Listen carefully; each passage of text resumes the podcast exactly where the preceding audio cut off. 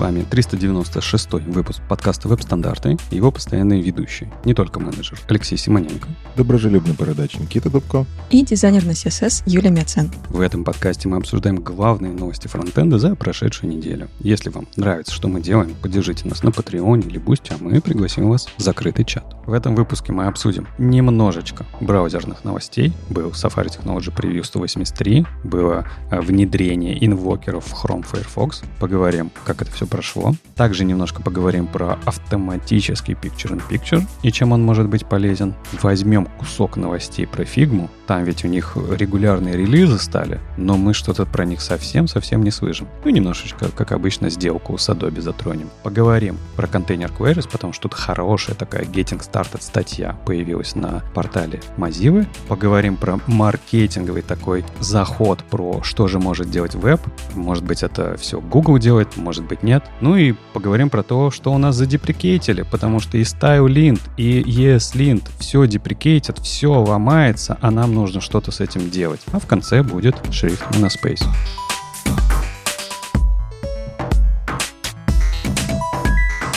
Ну и начнем мы, как обычно, с браузерных новостей. На этой неделе их не так много, как обычно. Но вышел вот Safari Technology Preview 183. И это такой, в отличие от прошлого релиза, который был такой насыщенный по фичам, это я бы сказал, больше баг-фикс релиз, но, тем не менее, они туда завезли несколько ну, вещей, которые уже заждались. Во-первых, они, не знаю, включили текст wrap balance, вот то, что мы обсуждали, последние изменения в нем, которые были, приезжали в, те, в Technology Preview. Сейчас они его уже перевели из статуса тестинг в статус эксперимент, наверное. То есть, чтобы вы могли включать его галочкой у себя в Technology Preview. Все работает, мне кажется, для следующего релиза все подготовлено. Потом для фреймов для iframe они добавили директиву all downloads. Видимо, я, если честно, уже даже забыл, что она делает, но подозреваю, что она разрешает а, скачивать из а, фрейма а, в браузер какие-то вещи. Ну, ты можешь а, у ссылки hey, указать атрибут download.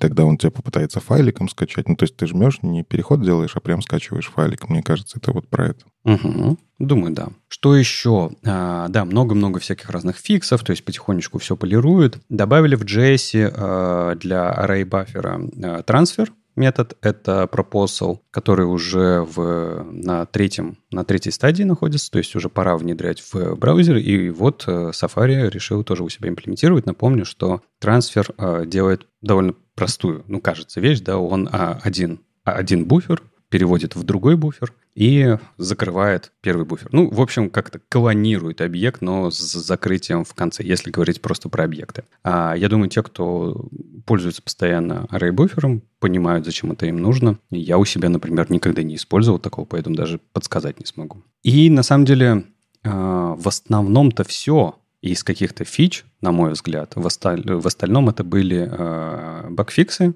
которыми они готовят потихонечку релиз к, к выкладке. Как тебе, Никита, ты знаешь, это не так, не как ты привык, да, у тебя обычно хром релиз на полчаса, а тут так, ну, хоба, две фичи, в принципе, и поехали дальше. Ну, слушай, я настоящие релизы рассказываю, а не вот эти вот Technology Preview. Ну, в смысле, Technology Preview тоже настоящие релизы, но мне кажется, это просто сборка того, что успели вкоммитить. А если бы про каждую канарейку я рассказывал, я бы тоже мог это долго делать. Но я, во-первых, обратил внимание, что summary и Details. Над ним активно ведут работы все браузеры. Почему обратил внимание? Я знаю, что Summary Details не находятся в составе Интеропа но при этом есть планы затащить его в Interop 2024. Ну, по крайней мере, один из пропозалов был вот про то, чтобы их добавить. И они уже сейчас. Я вижу, это же делает Chrome, я вижу, это же делает Firefox. Интересненько.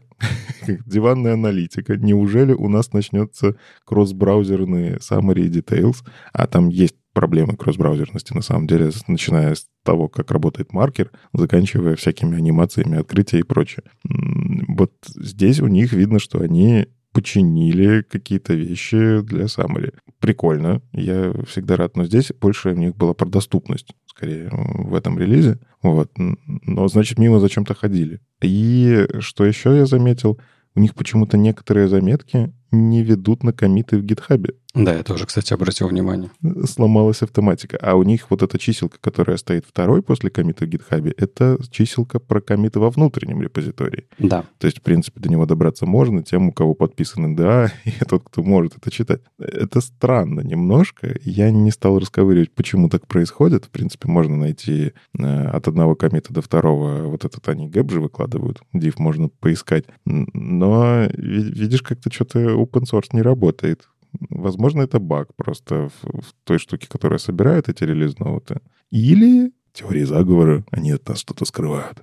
Да нет, мне кажется, наоборот, open source работает, значит, видишь, мы это обсуждаем спокойно, и, то есть нормально. Это, да, это и правда из внутреннего трекера, почти всегда они в финальных релиз-нотах, которые у себя вот э, на dev-портале публикуют, там никогда ссылок на комиты конкретных э, нету, то, что мы вот любим в Technology Preview. Ну, видимо, это оттуда как-то достается. Слушай, может, они просто э, меняют свой процесс э, сборки этого всего, и вот э, посередине где-то такая незаконченная версия, вот, которую мы сейчас наблюдаем. Ну да, как обычно. Разработчикам, ну, что, что получилось автоматикой, то и ешьте. А вот то, что надо будет маркетинговым, мы потом сделаем хорошо. Да, у них развалились комиты. ну, в смысле, у них есть на гитхабе все это, просто они что-то, видимо, не доехало. В смысле, если поискать недостающие по гитхабу, они там есть. А, то есть все-таки это автоматика. Угу. Ну ладно, сломали, сломали. Когда ломают, обычно чинят, да? Да. А, золотые цитаты. Ладно, давай тогда перейдем к э, другим браузерным новостям, потому что для Chrome, Firefox вроде как что-то вкатывают из OpenUI. Да, мы, помнишь, обсуждали новые атрибуты каких-то прошлых выпусках из идеи OpenUI, но тогда мы не думали, что браузеры будут что-то делать. А тут, кажется, что-то происходит.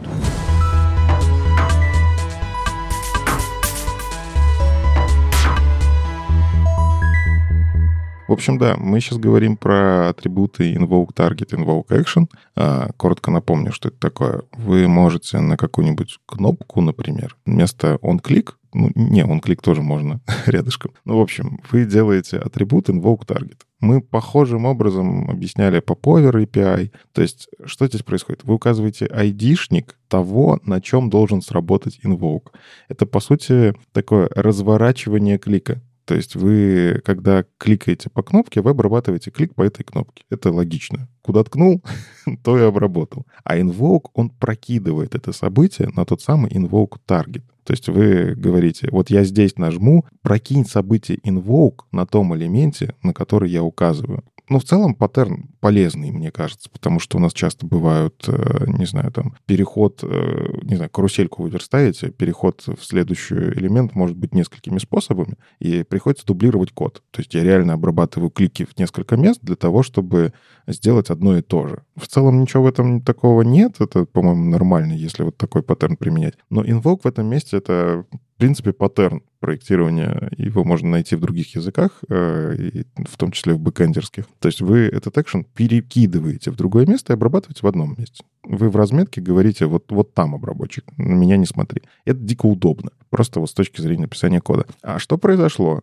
А произошло то, что и Chrome, и Firefox подключили за флагами, естественно, и только в канаречных версиях. То есть надо еще умудриться это включить. Э, у меня получилось. Э, вот, потому что у меня есть супер нестабильная девелопер-сборка хрома, которая падает на каждый чих, почти на каждое обновление. Ну, по крайней мере, у меня там просто слишком много, видимо, экспериментальных штук включено. Но демку я посмотреть смог. А просто что произошло на самом деле? Э, Вадим скинул эту ссылку в чатик со ссылками, которые у нас есть. Я такой, о, прикольно ну, в описании CodePen, который там есть, там просто что э, counter up.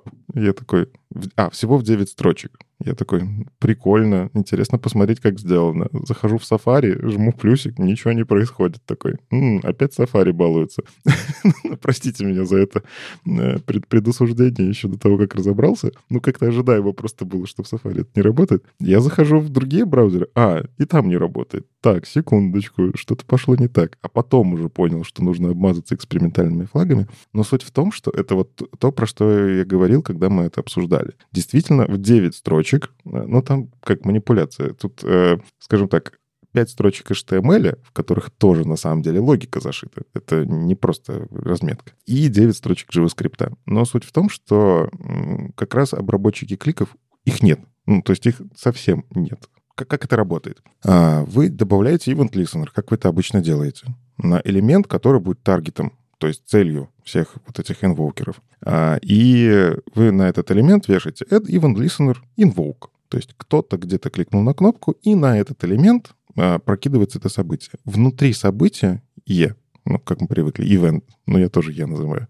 у вас появляется поле action. И туда как раз прокидывается то самое значение, которое есть в invoke action. По сути, это строка. То есть это такой механизм, как через атрибуты с этим работать. Со строками, конечно, работать может и не супер удобно, но будем объективны, мы, спасибо React, целую JSON передаем для того, чтобы ее в гидрации, в гидратации, кто ее как называет, приложение, чтобы оно взяло и загрузилось, да, так что можно тоже JSON, например, прокинуть и делать JSON парс какой-нибудь и с этим что-то играться. Но суть в том, что здесь реально для того, чтобы это работало, мне не нужно добавлять ни одной новой строчки JavaScript. Я добавляю, допустим, новый элемент. Как, как этот каунтер выглядит? Там просто кнопочки минус 10, минус 1, плюс 1, 10, плюс 10, да? И я нажимаю на эти кнопочки, у меня счетчик увеличивается. Все, очень простая демка. Но для того, чтобы добавить новые плюс 100, я добавляю одну HTML-строчку. То есть я добавляю новую кнопку и прописываю у нее там invoke action add 100.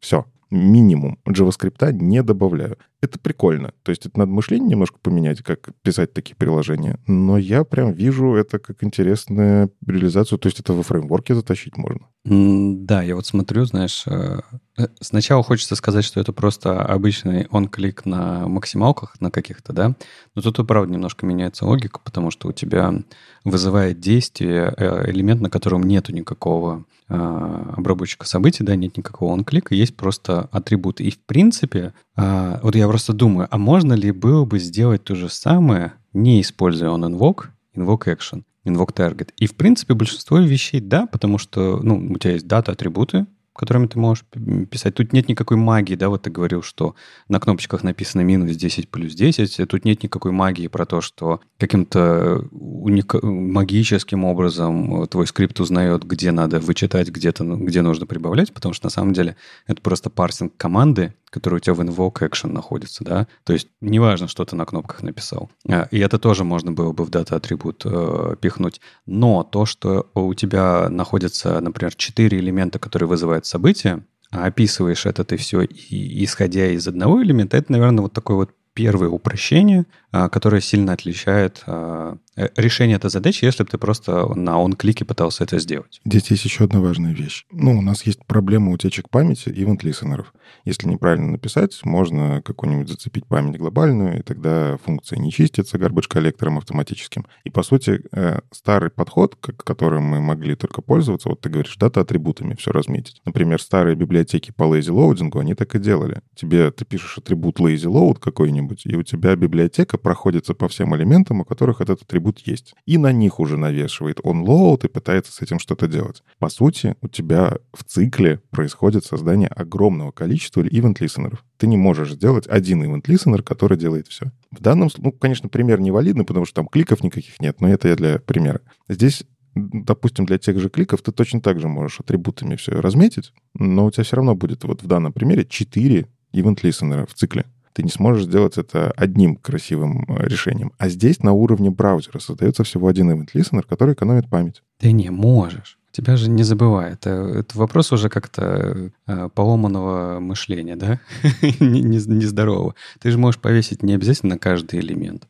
Ты можешь повесить на как большой контейнер. Ну, давай, если говорить про возможности. Ты можешь на, хоть на весь документ повесить свой event listener кликом и как бы э, внутрь падать на тот самый таргет, да, где происходят э, события, и дальше уже от него исходить. То есть решение-то есть, если ты говоришь проблема в том, что много ad event listening. Ну, можно сделать один, если уж прям тебе очень хочется.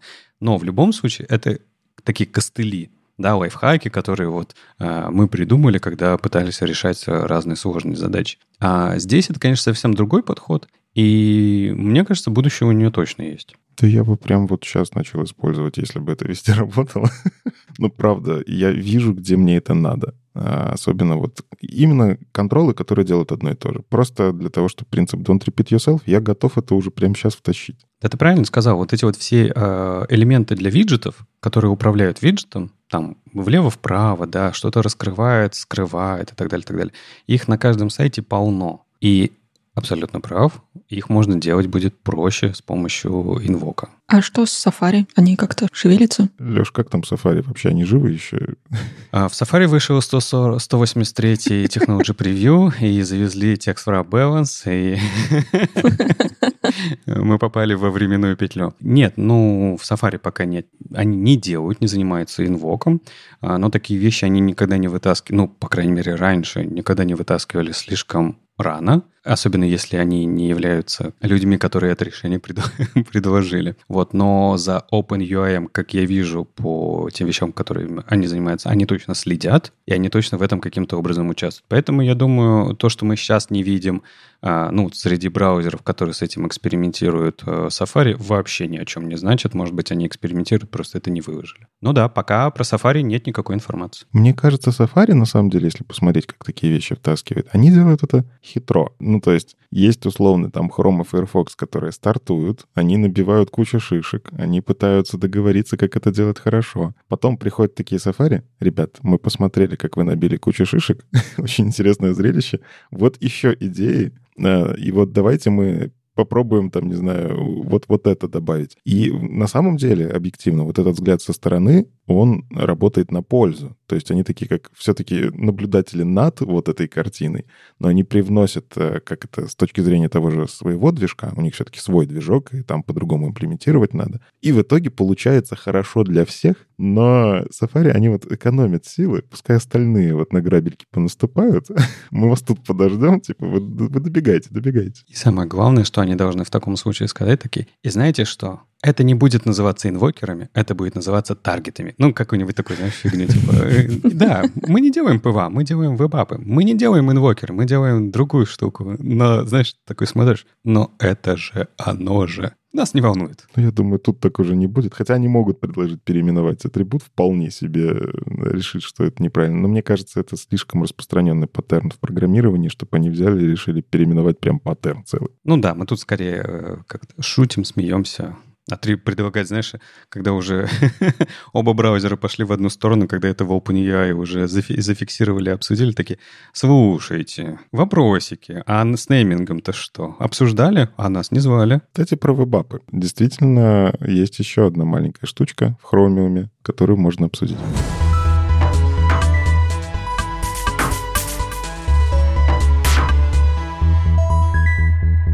Мы уже обсуждали, что в Picture-in-Picture происходит интересное. Начнем с того, что Picture-in-Picture сам по себе интересное явление, когда у тебя кусок браузера торчит в тот момент, когда у тебя браузер скрыт. Его нету, но кусок есть. А, и в том же самом браузере Arc это тоже активно используют. Я не мог не вставить рекламу Arc в наш подкаст. Мне за это не платят, но тем не менее. Фишка в том, что мы обсуждали еще в том числе, что Picture in Picture туда HTML можно добавить будет, а, и с этим уже экспериментируют. К нему все больше и больше интереса. Я вижу интерес в первую очередь у приложений, которые для видеоконференций, Zoom, Google Meet, и на самом деле аналогов-то много есть, open source в том числе решения, которые многие компании себе берут. Ну, потому что open source, доверяю, могу посмотреть код. Так вот, есть запрос вполне себе понятный, что я когда сижу на созвоне, перехожу на другую вкладку. И если я сам до этого принудительно не сделал Picture-in-Picture, у меня пропадает картинка, а я хочу видеть своих коллег. В итоге это лишний клик. И на самом деле в этом месте, как это сделано в том же самом iOS, мне очень нравится. То есть я смотрю какой-нибудь, не знаю, видосик на каком-нибудь стриминговом сервисе, я сворачиваю, не задумываясь о том, э, ну, типа, хочу перейти в другое приложение на iPad. У меня на iPad пространства много. Я могу себе позволить и мессенджер открыть, и видео смотреть, например. И там автоматически, там нет такого, что он просит меня нажать кнопку, там автоматически открывается Picture-in-Picture. Я к этому привык достаточно быстро. Ну, то есть я скорее на паузу поставлю, если не хочу этот Picture-in-Picture. Это логично. А на десктопе такого нет. Но и не было возможности программно это сделать. Вот в чем беда. То есть, если я как разработчик приложения знаю, что в моем приложении почти все пользователи по опросам хотят, чтобы видео продолжалось, не было программной возможности. Так вот, э, действительно поспрашивали, действительно таки подумали и добавили, что интересно, добавили, вот заголовок называется «Автоматические picture-in-picture для web apps». Я такой, что? это, это сайт Хрома, я туда зашел. Это фишинг какой-то? Safari притворяется? Нет, реально написано Web Apps. Но, при этом мы знаем, что Chrome под веб-приложение понимает немножко другое. Это хороший вопрос. А что случилось? Ну, то есть, типа, они э, приняли это или, или это просто обобщенное про Web Apps? Наверное, я думаю. Я думаю, что все-таки это обобщили все веб-приложения, они имеют в виду PWA. Но выглядит красиво. Это странно было, но я потом почитал и понял, что да, они действительно имеют просто веб-приложение. У них другая терминология, чем у Safari в этом месте. Но не суть. Они пробуют экспериментировать с этим, Почему экспериментируют? Потому что там ни слова про HTML, там есть куча ограничений. Но суть в том, что если вы как разработчик добавляете action enter picture in picture, то есть вы добавляете обработчик вот этого экшена, плюс прямо сейчас, в моменте, э, идет какой-то стриминг из камеры или микрофона, это важно, и пользователь, когда добавлял доступы к камере и микрофону, разрешил автоматически picture-in-picture, вот только вот когда эти три случая случились, тогда у вас будет работать на вашем сайте, что когда я в другую вкладку перехожу или в целом там сворачиваю браузер, Picture in Picture будет. Это как бы удобно, но у меня сразу много вопросов. ну, как бы, во-первых, как они в это во все будут потом действительно втаскивать видео, которое не совсем работает с захватом камеры и микрофона. Ну, то есть я-то говорил вот сейчас про случай, который мне удобен, что я смотрю видео со стримингового сервиса. И когда переключаюсь, хочу, чтобы оно дальше работало. Не буду говорить. Я, если что, в отпуске, поэтому могу себе позволить так делать. Я на работе, конечно, так не делаю. Я, я не смотрю никакие видосики. Не-не-не. Вот. Но будем объективны. Ладно, все мы так делаем. Это нормально. В том числе образовательные какие-нибудь ютубчики. То есть кейс про созвоны я понимаю, но кейс про видео, пока они сюда будут встраивать, не очень понимаю посмотрим. Почему меня это смущает? Потому что запрос на автоматическое picture-in-picture идет тогда, когда они спрашивают доступ к камере и микрофону. То есть уже такая ассоциативная связь появляется. А еще смущает, что, ну, типа, будем объективны. Когда надо срочно подключиться к конференции, я не смотрю на все три тоглера. Они добавят туда четыре. Я разрешаю доступ ко всему. Но потому что, я не знаю, если срочно надо подключиться к созвону, я не буду галочки прожимать. Да, если осознанно какая-нибудь техническая чек, ну, там у спикеров на конференциях есть техчек, я там выбираю, какую камеру разрешаю, там сижу, вот, вот эту можно, вот эту нельзя. Но срочные созвоны — это более частый кейс. То есть я просто разрешу, а по умолчанию у них эта галочка включена. Вот в чем беда. То есть по умолчанию оно будет работать. В этом как бы нет особой проблемы. Ну, то есть, если я уже разрешил доступ к камере, то Picture in Picture мне жизнь не сильно не испортит. Если что, я смогу ее выключить. Вот. Но что меня радует, это действительно довольно простой способ. То есть мне нужно просто добавить обработчик э, Inter Picture in Picture. И все. Ну, правда, все. Посмотрим, как это взлетит. Что еще они здесь добавили из такого интересного? Про это часто забывают, а я, например, этим пользуюсь. А, в Chrome есть э, медиапанелька, медиаконтрол они называют. Ну, в общем, вы жмете кнопочку, и видно, что сейчас играет на каком-нибудь из сайтов. Я когда-то даже демку делал, такую а подкастерскую, что когда я включаю на сайте подкаст, то у меня вот в эту медиапанельку прокидывается обложка, название эпизода, ну, такой маленький плеер внутри встроенного плеера. Это делается достаточно легко, там просто пару атрибутов прокидываешь. Так вот, они добавили туда возможность как раз нажать кнопочку Picture in Picture. То есть я в этой панельке могу включить PIP. Это прикольно, потому что я пока не видел другие браузеры, чтобы туда что-то втаскивали. Я видел плееры, но Picture in Picture не видел. То есть это не совсем получается Chromium, это не совсем Blink, это... Хотя нет, ну получается Chromium. То есть это уже оболочка браузерная. Это не движок делает. А одновременно api и там, и там лежит. Ну, в общем, интересно, есть демки, можете с этим поиграться и можете попытаться у себя это добавить. Мне кажется, ну, делается очень быстро. Если вы делаете такие приложения, добавьте обработчик, и будет вам счастье. А самое главное, это в YouTube наконец-то появится Picture in Picture нормальный в, из Safari для macOS. давай, давай уточню задачу. Так вот я ж и не знаю, как... Ну, типа, я просто пользуюсь браузером, в котором там можно, но там это делается костылями. Арк умеет делать picture-in-picture из YouTube. Я просто напомню тебе, как, как это до сих пор выглядит в Safari. Ты жмешь прав, правой кнопкой мыши на YouTube-ролик, Он тебе дает свое меню, в котором нет Picture-in-Picture, потом ты жмешь поверх еще раз правой кнопкой, он дает нативное меню, которое, которым ты уже нативно вытаскиваешь в пип э, ролик на YouTube. А если у тебя есть тачбар, то там сразу кнопочка Picture-in-Picture без всяких там вот этих вот ну, тачбаров, конечно, нету, их же задеприкейтили, их же все уничтожил Apple. У меня все еще есть. Юля носит с собой большую панельку, которая подключает к ноутбуку. Там куча кнопочек. Кстати, идея для стартапа реально выносной тачбар. Подожди, а ты им реально пользуешься? Ну да. И любишь его? Я им пользуюсь. Я надеюсь, Вадим не вырежет эту длинную паузу, когда Юля думала. Я понял. Ну, хорошо. Ну, короче, э, я люблю такие маленькие улучшения, и здорово, что оно появляется потихоньку, а, но пока что мою задачу не решает. То есть я все-таки за то, что это должно быть не только для камеры. Ну, то есть на созвонах я все еще пользуюсь специализированными приложениями, но я понимаю, почему это делает Chrome. А потому что Google Meet они свой продвигают очень активно, и мы это во многих анонсах прям видим, что они дорабатывают под функции Google Meet, они прям дают ссылки, а теперь Google Meet вот так умеет. А почему бы и нет, э, когда какой-то конкретный заказчик влияет на весь веб, я в целом обычно за. Ну, типа, польза-то всем. Ну что, поговорим про красивое? Да, потому что мы же Юлю очень уже давно ждали, уже несколько выпусков ждали ее, чтобы наконец-то поговорить про фигму. Было бы о чем говорить. В, в вашем в дизайнерском мире все стабильно и все хорошо? Не, я знаю, что каждый год вы выбираете э, цвет года, и, видимо, больше ничего не происходит в течение года. Ну, не то, что прям мы выбираем. Там как бы без нас выбирают люди. Нам приходится только соглашаться с этим. Все как в обычной жизни.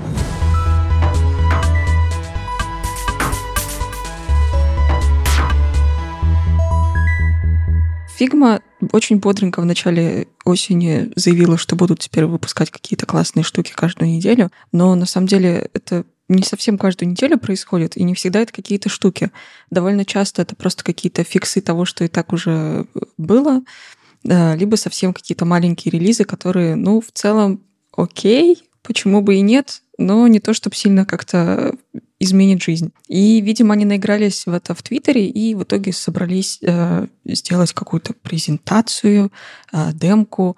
В общем, э, ссылочка на фигмовский файл этот э, будет в описании. Э, теперь они решили почему-то делать не блокпосты, а просто вот э, песочницу, ну даже не песочницу, это просто фигмовский файлик, где написаны вот эти вот все слайдики из э, Твиттера. Вот можно посмотреть в одном месте. Всего за осень они сделали, получается, 42 улучшения, большинство из которых всякие фиксы. И из того, что мы еще не обсуждали здесь, наверное, э, интересно будут всякие, все, что связано с девелопер-модом, потому что там много всего добавили, но оно конечно, все то, что и так уже анонсировалось, просто анонсировалось на презентациях, а теперь, наконец, доезжает потихоньку в продакшн. Там добавились, э, собственно, просмотр э, компонентов, Теперь можно в песочницу прям пощупать. До этого она была такая в полусыром состоянии. Сейчас песочница появилась, можно компонентики открывать, там всякие кнопочки нажимать, чтобы посмотреть в разных состояниях этот компонент. А еще появились спотлайты во время презентации. А, помните, мы вначале обсуждали, что в целом спотлайт появился, что можно если ты за кем-то следил во время просмотра файла, потом отвлекся на какой-то момент, человек уже ушел, и ты хочешь вернуться. Вот тут они добавили кнопочку «Вернуться в Spotlight», а теперь они еще добавили дополнительную штуку «Назначить кого-то этим самым спотлайтом». Тоже в целом довольно прикольная, полезная штука, но, опять же, а, было анонсировано, теперь наконец доделали. А, пофиксили много всякого в прототипировании, там теперь стики нормальные, ну, относительно нормальные, но теперь работает примерно как в вебе. Можно делать прототипчики со всякими стики-объектами. А, и очень-очень много разных фиксов. Цвета в шрифтах поправили, с кернингами поигрались. В общем, много всякого такого мелкого. Но Вообще довольно странно, что они в итоге попробовали писать блокпосты, делать презентации на конференциях, потом э, в Твиттере выкладывать все это, а теперь в итоге они замкнулись в своих же файлах и просто выкладывают ссылку на файл. Немножко непонятно, куда за этим всем следить и как вот этим вот всем делиться. Что вы про это думаете? Какой из этих всех способов вам был бы удобнее? Ну, мне удобнее в веб-стандартах слушать, как Юля рассказывает. Ну, это такой способ, типа, ленивый. Я узнаю все самое важное от Юли. Ну, вообще, да, очень хороший способ. Но да, я согласен, что они сейчас явно экспериментируют. Ну, я думаю, просто все эксперименты должны будут привести к какому-то одному, наверное, workflow, с которым они уже будут какое-то время жить, потому что вот эти вот э, апдейты, к которым они хотят прийти, разумеется, оно требует такой вот э, скрупулезной работы по сбору этих всех фич и по описанию этого всего. Вот мы регулярно обсуждаем браузеры. На самом деле браузеры не сразу пришли к тому формату, э, с помощью которого они доносят до сообщества те фичи, которые они э, либо собираются релизить, либо работают над ними, либо уже зарелизили. И фигме тут просто нужно, наверное, повторять за старшими братьями, сестрами, то, как они это делают, и делать примерно так же, потому что мне кажется, что вот э, формат поста в блоге, change лога, да, такого, который не сильно раскрывает, почему это круто и так далее, и так далее, а просто вот факт. Мы запилили такую штуку, она нужна потому-то и потому, вот ссылка вам, я не знаю, на описание где-нибудь в доке, где-нибудь куда-нибудь еще и так далее, и так далее. Это самый, наверное, на мой взгляд, правильный формат, когда ты это делаешь очень регулярно и очень часто. Потому что иначе вы задолбаетесь э, все время описывать для каждой фичи, для каждого small фикса э, что-то такое крупное. Иначе это будет очень э, скудно со временем выглядеть, потому что, типа, ну и мы зарелизили 12 баг-фиксов. Ну, круто, что мне с этим делать? Молодцы, что это сделали. Ну, то есть сообществу нужно, конечно, немножко другое, конечно. Поэтому здорово, что экспериментируют, но как и любое экспериментаторство, да, оно должно приводить к какому-то уже понятному workflow. Ну вот я что для себя заметил, а, все-таки способ подачи информации разный, потому что, условно, когда мы там обсуждаем какой-нибудь Chrome, мы по скриншоту можем сделать кучу всяких предположений. То есть нам даже видео не надо, мы видим картинку, как это все работает. А в фигме очень многое заточено на комбинациях движений э, и так далее. Тебе нужно посмотреть видосик. То есть, как минимум, чтобы посмотреть правильно эти апдейты, тебе нужно много трафика и хороший, хороший интернет. Но что меня вот реально подбешивает, я когда пользуюсь инструментом, я хочу быстро понимать, как им пользоваться. То есть какой-то онбординг, вот это вот все.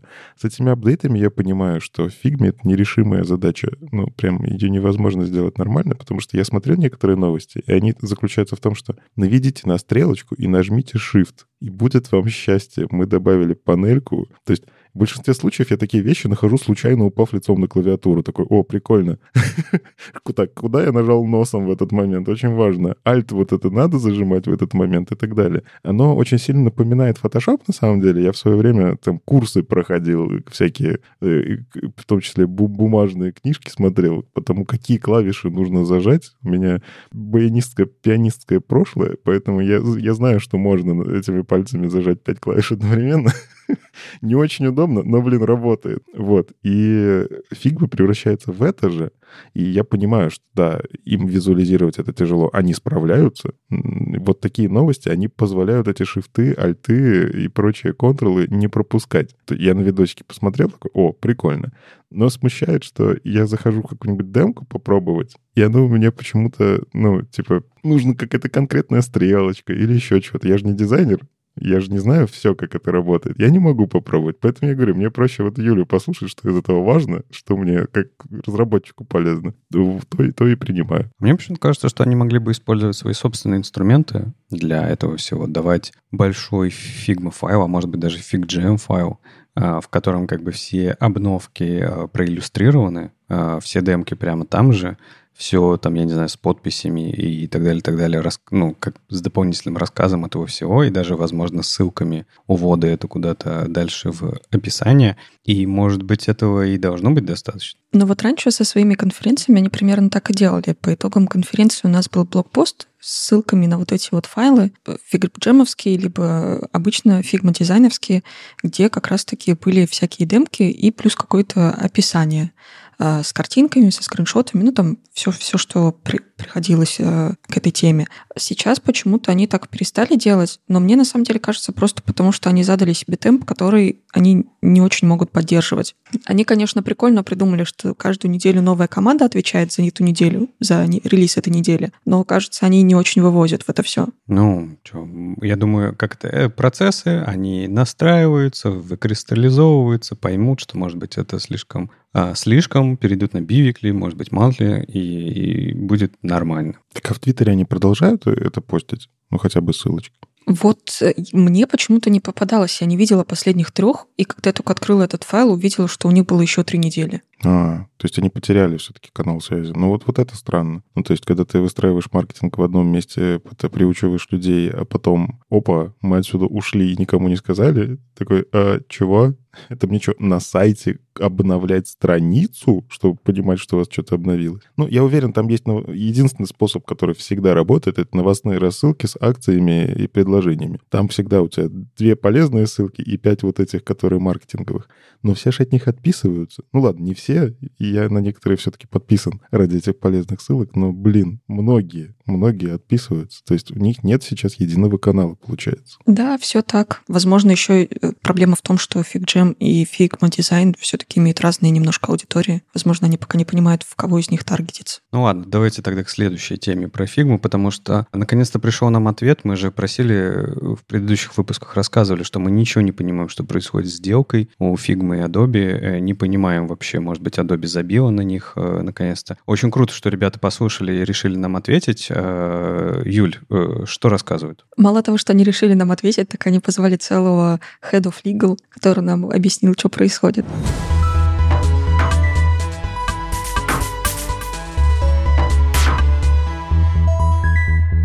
Да, если кто-то не помнит, мы уже обсуждали и в прошлом году, и не, не так давно, несколько выпусков назад, а Figma с Adobe все еще находится в процессе сделки. А Adobe все еще пытается купить Figma, Figma все еще пытается продаться Adobe, но мы все еще не видели окончания этой сделки. И у нас был вполне себе закономерный вопрос, так и, и что там происходит вообще? Будет в итоге сделка, не будет? В каком она статусе? Какие планы? А, чего происходит, в общем? А, особенно вопросы появились после того, как Figma выпустила видосик, где она показала, как они с Adobe собираются дальше коллаборировать. То есть, как они собираются объединять свои инструменты. Но там же не совсем Figma это было. Это просто отдельные ребята скомпоновали. Да, это типа Figma, но на самом деле Figma в итоге говорят, что да, это наше, наше творчество. Да, здесь, в общем, в этой статейке э, Брэндон пояснил, что сейчас немножко нелегально то, что они делают, немножко нелегально вместе планировать, как они дальше будут э, планировать свое развитие, потому что сделка не свершилась, и э, все эти антимонопольные агентства все еще немножко не верят в эту сделку. Поэтому видосик Э, с планами, они, по идее, не могли выложить как будто бы от себя. И выложили они просто от физического лица, и потом расфорсили по своим каналам. Поэтому получается, что как будто бы это не их официальный видосик и не их официальные планы, но как бы сделали это Adobe совместно с Фигмой. Ну, теперь-то, когда у нас уже есть официальное этому объяснение, антимонопольное, это, конечно, это мимо ушей пропустит, да? Спасибо, ребята, что вы пытались это скрыть на нас, но очень здорово, что вы нам это пояснили и объяснили, а тут мы не разбираемся. Ну, теперь мы поняли, спасибо. Ну, видишь, видимо, антимонопольные все эти корпорации, просто они не читают блокпосты от фигмы. Видимо, они читают Adobe, но не фигму. Ну и, в общем, Брэндон здесь пояснил, что да, все еще процесс идет, а процесс завис где-то вот э, на уровне government, то есть они сейчас всем пытаются объяснить, что ничего здесь сверхъестественного не происходит, что у Adobe их проект а, Adobe XD не развивается и вообще не развивался, поэтому это не конкуренты, это не та ситуация, когда конкуренты пожирают конкурентов, просто вот они объединяются, и Figma дальше будет действовать по своим каким-то планам, Adobe по своим, но они могут немножечко коллаборировать. И вот они пытаются это всем объяснить уже год, уже даже больше года, 14 месяцев, и что-то у них пока что все еще не получается. И статья заканчивается тем, что Брэндон говорит, что ну, мы продолжаем ждите, когда-нибудь это случится. Вообще, Леша правильно заметил, что такие статьи, они же выверяются в случае всяких судов только так. Ну, как бы было же вот это, что Apple такие, Safari — это много разных браузеров. И в суде такие, типа, ребят, вы сами запускали рекламу, что Safari — это один браузер на всех устройствах. Сорян, вам маркетологи, конечно, подгадили. Они такие, ну это же маркетинг, это другое. Да. Мне, конечно, очень грустно, что я не люблю, когда прогресс топорится из-за странного законодательства. Ну, как странное? Для меня оно странное, потому что у нас антимонопольность не такая мощная, видимо. Я, я напомню, я из Беларуси. У нас просто есть монополия, и все. Как бы так и живем. Вот. А если говорить про мировое, ну вот сейчас антимонопольные всякие суды, они очень большое влияние имеют на то, что кого может поглотить, кто кого может купить. Это, с одной стороны, способствует конкуренции, с другой стороны, когда конкуренцию очень сложно создать, ну, просто исторически компания Adobe занималась этим черт знает сколько лет. Они в этом бизнесе выстроили империю, ну, которая в том числе не дает от себя отписаться. Хочешь отписаться? Нельзя, ты, ты в империи, все. Фигма, как бы, конечно, существует меньше времени, но тоже они уже прошли огромный путь. И нет конкуренции, но будем объективны, нету. Поэтому а, здесь ее невозможно создать. Получается, что ну, мы не можем получить прогресс от этого слияния. Я все-таки верю, что оно приведет к прогрессу, учитывая, сколько ресурсов есть у тех и других, и как объединить их наработки, это было бы офигенно. Но я понимаю при этом, почему антимонопольный суд здесь запрещает что-то. Я, наверное, еще раз скажу то, что говорил в прошлом выпуске, что когда мы обсуждали Figma и Adobe, что очень странно, что уже 14 месяцев мы почти не слышим об этой сделке. Там возьмите любую другую сделку, которая громкая, которая рассматривается антимонопольщиками, к которой есть интерес, э, и про, про нее пишут постоянно везде. Да, это, например, э, Microsoft и Activision. Здесь вообще ничего. То есть вроде рассматривают, а вроде и непонятно. Если рассматривать, то, ну, должны же, наверное, какие-то быть, я не знаю, инсайты, утечки, еще что-то, да, то есть ну, какая-то конкретика, да, условно, почему за 14 месяцев фигме не дали слиться с Adobe. Почему? То есть, типа, у них сейчас что находится? Может быть, это просто дело, как ты знаешь, в очереди, и оно просто за 14 месяцев не добралось до, до там, я не знаю, какого-нибудь комиссара, который эти, это должен рассматривать и просто, типа, ожидайте, да? Может быть, в этом все дело. Но я хочу что сказать, что и прогресс возможен только в конкурентной среде. Типа говорить, что давайте монополизируем это все, и у нас не будет конкуренции, и будут ресурсы, и будет прогресс. Ну, пока что вроде история человечества говорит, что это не так. Это не работает. Это может быть, э, как знаете, какая-то вспышка в начале, а потом затухание и приведение этого всего в очень консервативный процесс, который очень сложно э, двигается. У нас очень, очень много таких есть примеров. И у Фигмы и правда нет конкурентов. Но вы посмотрите, а кто конкурент у Фигмы? Нет уже. И Adobe, да, они не совсем этим занимаются, они, правда, закопали свой XD, и тут мы больше говорим про то, что Adobe когда-то давно была скорее конкурентом Figma, и вроде у них есть похожие э, инструменты, которые вроде могут повторять Figma, ну, знаете, там типа работа с векторной графикой, можно в иллюстраторе, например, Figma. Но мы же с вами понимаем, что они не конкуренты, да, это инструменты вообще про разные. И как будто бы и у Adobe-то сейчас нету конкурирующих продуктов с Figma. И это в целом как бы ситуация-то для рынка, ну, как мне кажется, не очень хорошая. То есть где у Figma свой, свой Firefox, где у Figma свой Safari? Ну, где они? Sketch я не слышал про Sketch, я не знаю, миллион лет. Все остальные растровые редакторы — это вообще про другое. А про прототипирование интерфейсов — ноль. И правильно ли будет вот давайте я сейчас другую точку зрения выскажу. Правильно ли будет вообще оби- разрешать объединять фигму с Adobe? Может быть, это только все ухудшит? Ну, ты же сам сказал, вспышка в начале. Я тоже считаю, что конкуренция должна быть. Но э, я, опять же, я вижу, когда вот такие поглощения происходят, а это все-таки поглощение. В начале точно будет какая-то коллаборация, точно появятся новые решения, которые раньше невозможно было делать по юридическим причинам. И это может открыть новые возможности для прототипирования, с учетом влияния Adobe, кстати, на э, V3C. Adobe там состоит черт знает сколько лет, там чуть ли не с основания. Это в том числе влияние на веб, это подключение к Figma к этим процессам и так далее. Мы много раз обсуждали, было бы прикольно, если бы Figma все-таки с веб-стандартами как-то сочеталась, а не просто шли в трендах. Там вот стики прикрутили, потому что на сайтах стало много его использовать пользоваться. Я думал, ты про то, чтобы заходили ребята в подкаст. А в том, да, к нам тоже. Почему? Мы будем рады, я думаю. Но э, вот здесь история про то, что вначале все-таки будет классное развитие. Потом ты прав. Потом может стагнировать и так далее. Но я не верю, что этот рынок останется пустым когда появляется вспышка, предыдущее вот становится проще реализовать. И появится конкурент, который пойдет другой веткой. Ты делаешь э, одно допущение, э, исходя из которого кажется, что все нормально. А что во время вспышки произойдут позитивные действия. Мгм. Но никто не сказал, что именно они произойдут. Вспышка может быть вообще направлена на другое. Например, на объединение, на появление этого всего в Google Cloud, с общей подписки и так далее, так далее.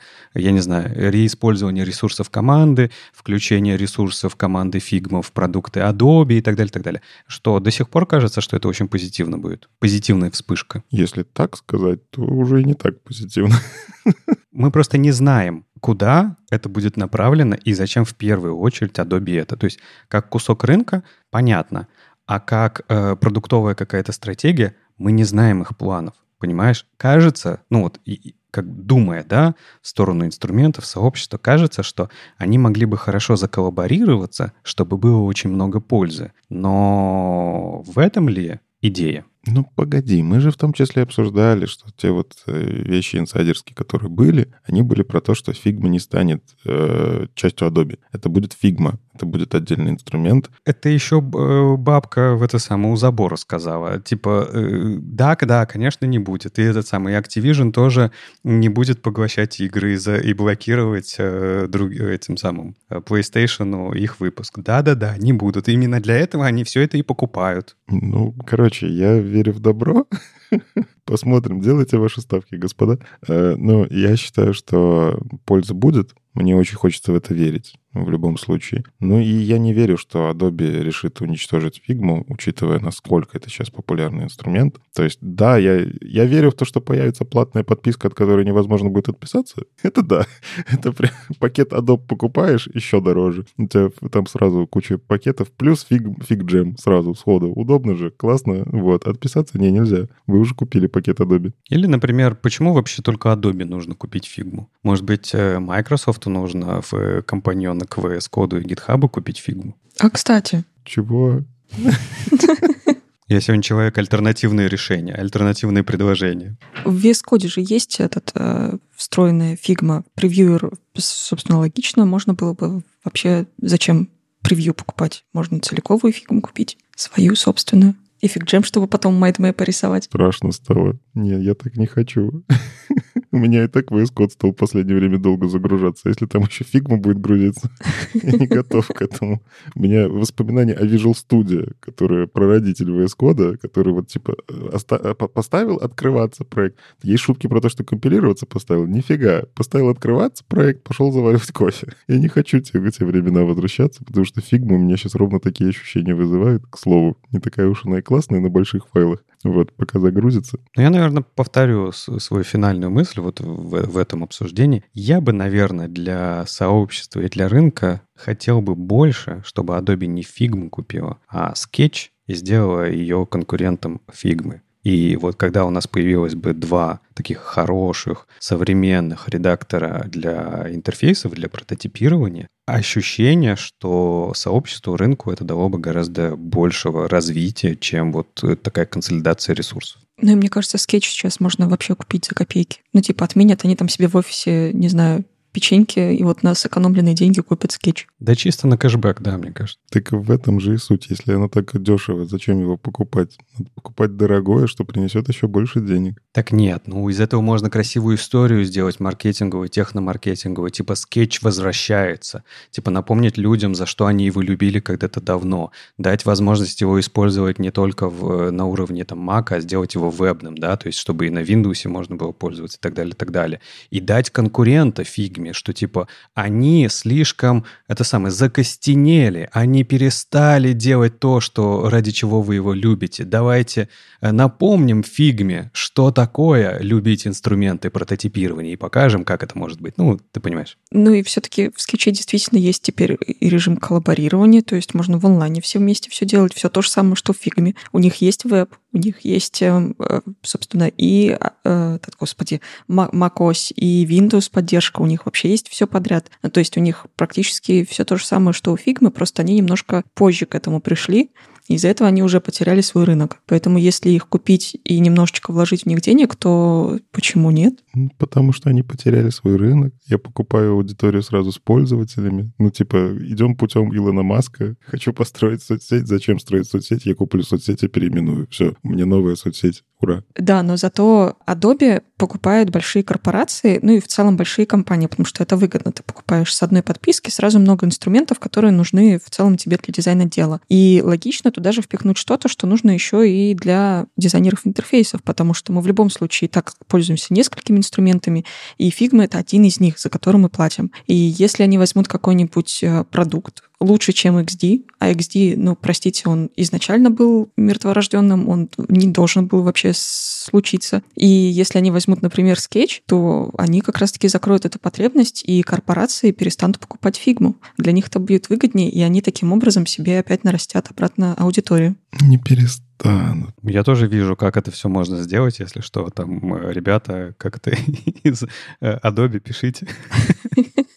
Мы выяснили, что они нас слушают. Ну, не, нас слушает Фигма. Они нас сейчас послушают и такие, так, надо ответить. Ответить на эти предложения. Ну что, может быть, от э, дизайна к чему-нибудь более CSS-ному?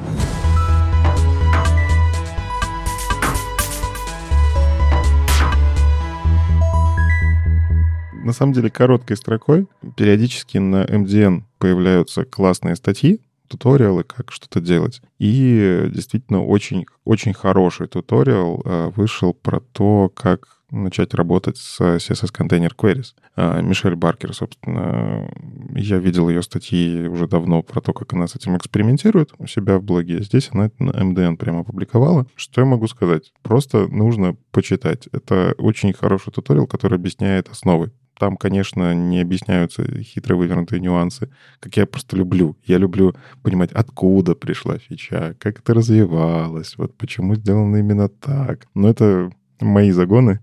То есть вот если бы она сказала, почему контейн появился, почему этого не появилось раньше. Но в целом, э, как туториал, бери и делай, копируй, и вот у тебя получится вот это, э, очень полезно. В статье есть как минимум обзор того, чем отличается Media Queries от Container Queries. А, ну, то есть Media Queries — это viewport, а Container Queries — это у вас есть какой-то контейнер, с которым вы работаете. Ну и в целом она действительно подсвечивает, что нужно поменять мышление. Мы периодически про это тоже говорим в подкасте, что нужно поменять мышление, потому что мы привыкли, что у нас есть viewport, вот в эту коробочку мы что-то запихиваем. И мы привыкли делать виджеты и страдать, например, да. Типа, ну, я сделал встраиваемый виджет, я не знаю, какой viewport. Ну, точ, точнее, нет, я не знаю, какой контейнер, я знаю только viewport. А если я в iFrame, тогда у меня нет проблем. Но в iFrame как будто бы не круто, хрен меня подключишь нормально. В общем, э, много проблем, которые контейнер queries решает. И она подсвечивает такие моменты, ну, типа, вот смотрите, вот это не представляете,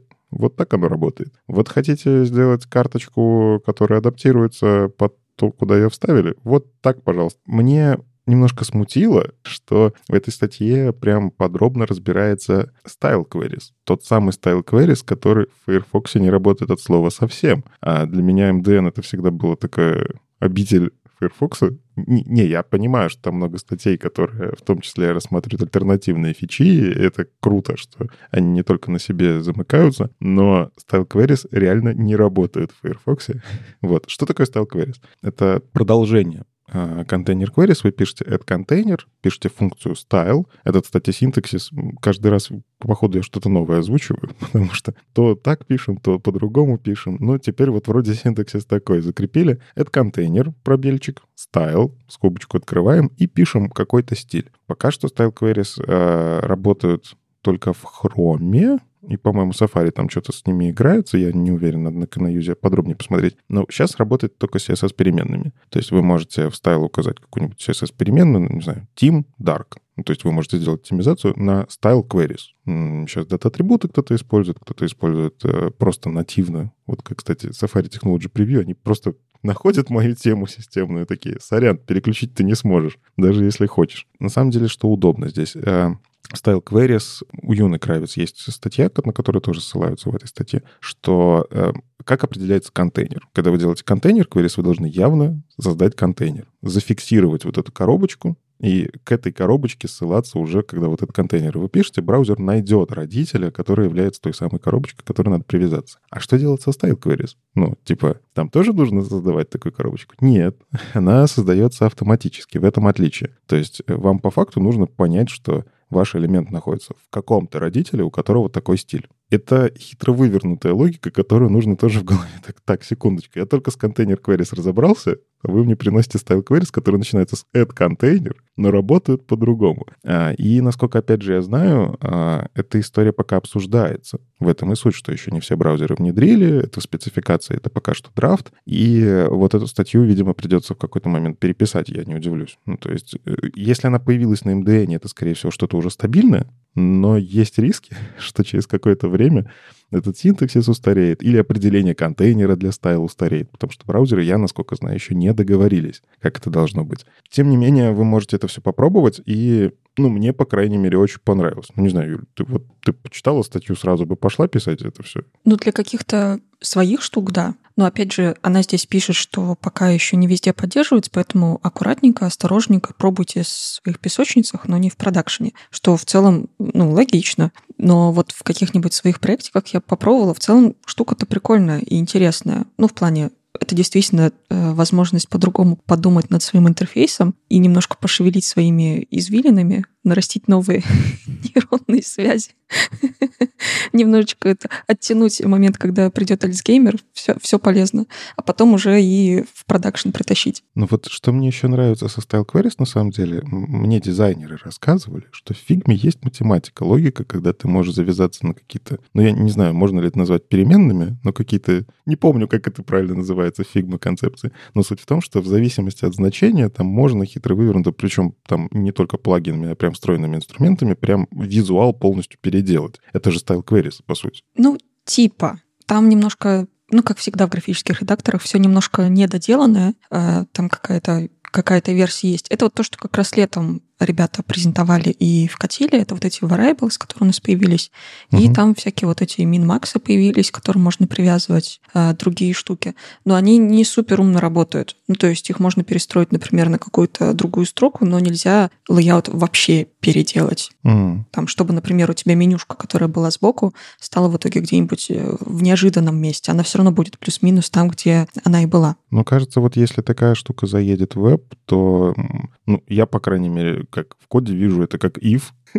Если if, то прописываем значения, а эти значения мы уже, в принципе, в фигме много где прописываем. По крайней мере, я в наших макетах вижу, математика там есть, она не CSS-ная ни разу, там Figma это как-то внутри себя эту математику содержит, но эти if ы, они есть том или ином виде. А style queries — это по факту if. То есть я смогу как разработчик такой, о, у меня дизайнер уже все сверстал.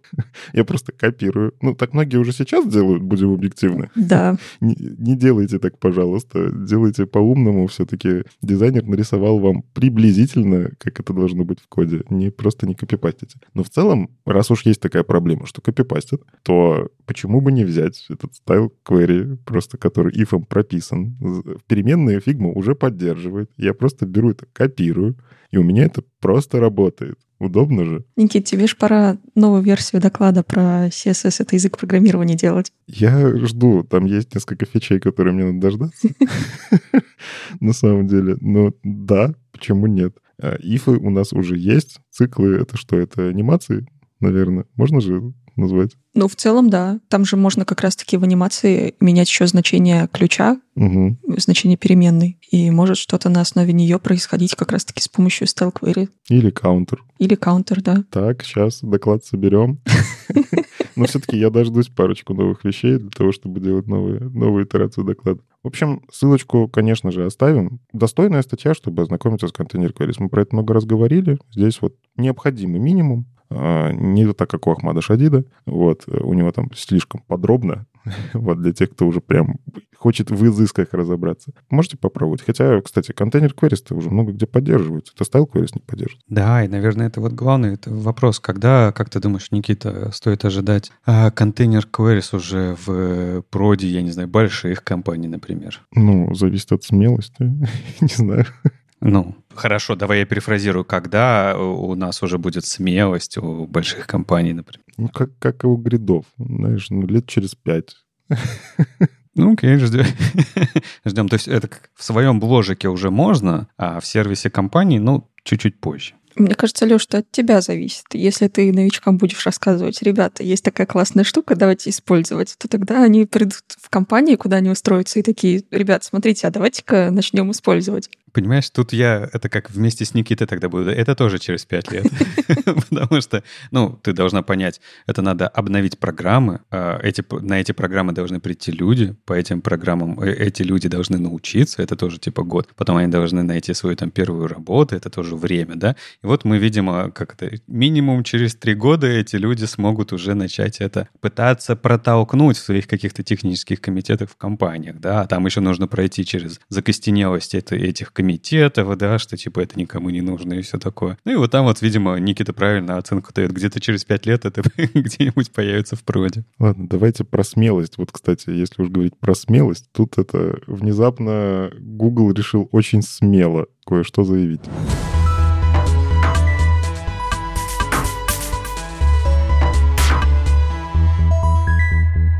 Появился интересный лендинг The Web Can Do What, который, по сути, как сразу желтого, как-то заголовка начну. Google и есть веб. По крайней мере, они во многом так и заявляют. Не то чтобы в первый раз у них такие амбиции, но лендинг э, с одной стороны клевый, с другой стороны, ну прям дерзкий капец. В чем суть? Сделали очень красивый э, лендинг, который под капотом на самом деле использует э, в том числе те фичи, про которые они там рассказывают. То есть это не знаю, шоу-кейс, э, галерея применения. Сейчас это модно, кстати. Часто я вижу от Хрома такие штуки. Там, не знаю, у того же Томаса Штайнера есть Fugu API шоу-кейс, где можно просто найти проекты, в которых применяются какие-то Fugu API. И здесь у них сейчас пока что 6 карточек есть. По факту первое — это вообще интро. То есть суть, суть в том, что они говорят, что, вы знаете, веб — это не просто лендинги. Это прикольно смотреть на лендинге, кстати, такое заявление. Э, вот. Но что на самом деле веб умеет много всего. И там такие заявления, типа, вот если бы Adobe не вложилась в свое время в WebAssembly, он бы не так двигался. То есть уже целевая аудитория понятна, да? Вот этот лендинг, он такой, компании, а посмотрите, Adobe вложились, и веб стал лучше. Может, вы тоже там придете, вложитесь, там поможете. Наверное, тоже какая-то польза от этого будет. Но что мне Э, нравится и не нравится одновременно. Я, многие знают, что я, ну так, не то что пропагандист, но я люблю новые api. То есть Fugu API, PWA, вот это то, что работает только в Chrome. Но я всегда в своих там докладах, я говорю, используйте это осторожно, как прогрессивное улучшение. То есть э, это фича, которая может сделать жизнь пользователя лучше.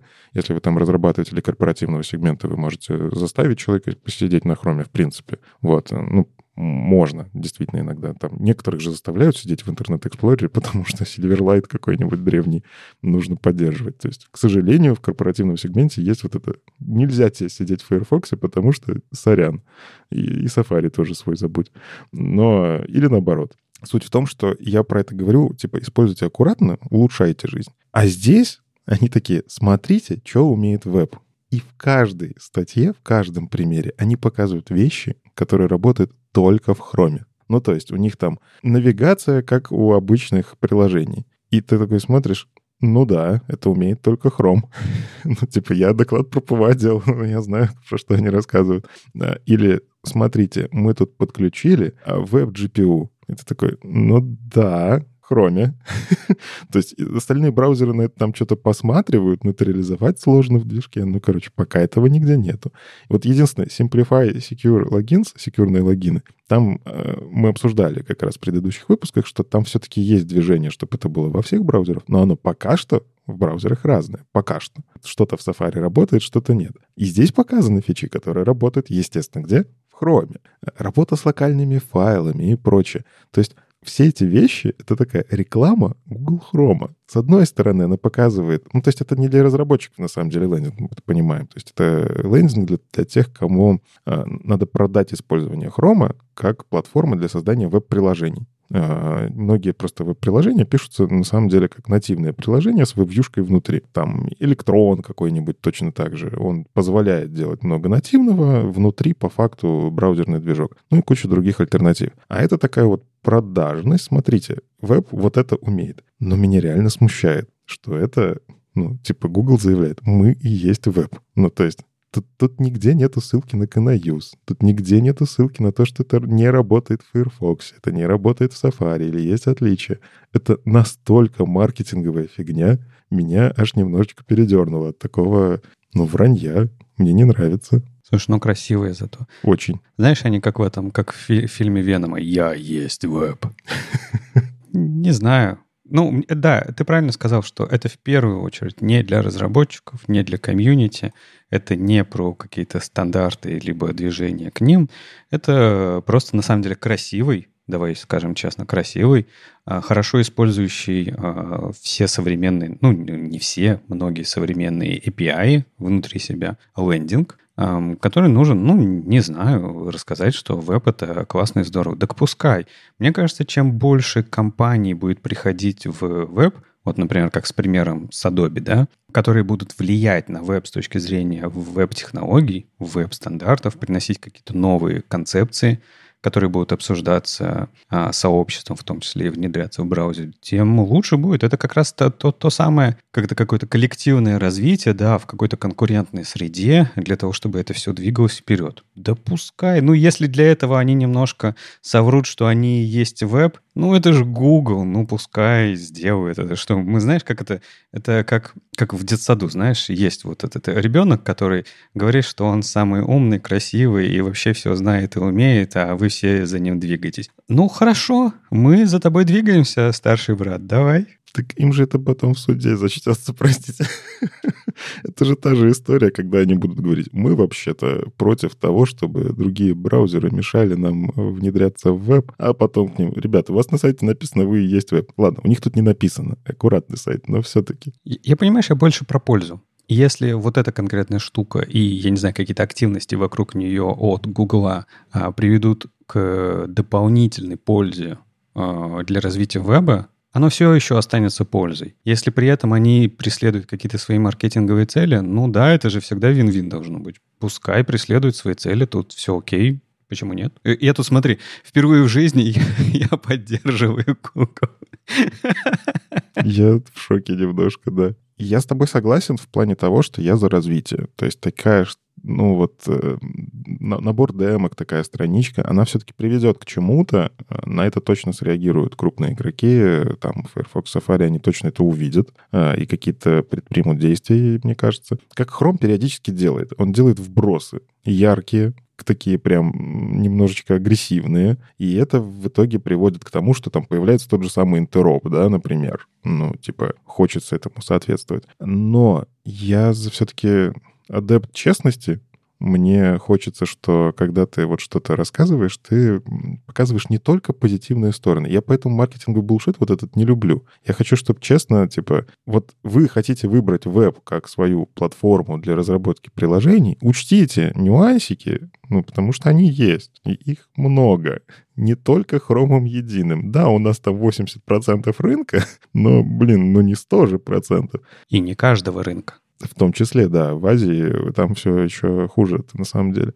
Ну, то есть, ну, такое, не знаю, эм, Короче, меня субъективно внутри вот что-то такое корежит. Меня как будто Google предал в очередной раз, правда, но в этот раз прям больно, так в сердечко. Ой, ладно, тебе знаешь, есть эта э, хорошая знаменитая книжка в маркетинге, которая называется «Все маркетологи лжецы». Ничего нового, типа, внимание нужно привлекать. Иногда внимание привлекается, ну, вот, какими-то такими способами. На самом деле не самый, это не самый какой-то, я не знаю, провокационный. Вот. Типа миленькая такая ложь небольшая. Ну, почему бы нет? Но из полезного, что можно все-таки извлечь из этого маркетингового сайта. Если вы вдруг действительно у себя на проекте решаете, как сделать будущее приложение, здесь есть полезные ссылки. То есть все-таки есть статьи того же самого, не знаю, Томаса Штайнера, который про многие опишки рассказывает там фугу, э, какие-то туториалы, как что-то сделать. Ну, то есть там внизу у каждой статьи есть прям ссылочки полезные. И я вот от себя ручаюсь. Прям вот эти ссылки, они весь этот сайт, они полезные. Там честно рассказывается, где что применимо, где что нет. Просто нужно немножечко как-то провалиться, да, как э, в Алисе в зеркале. Нужно немножечко еще в одну нору прыгнуть. В целом, допустим, если у вас в проекте действительно стоит задача подключить безопасные логины, прочитали вот это маркетинговое, что Япония отказалась от паролей, очень красиво звучит, да, потрясающе. А, ну вот, а потом идем и смотрим, как это на самом деле можно реализовать. И в статьях уже полезная информация, и вы можете попробовать это имплементировать. Конечно, наткнетесь на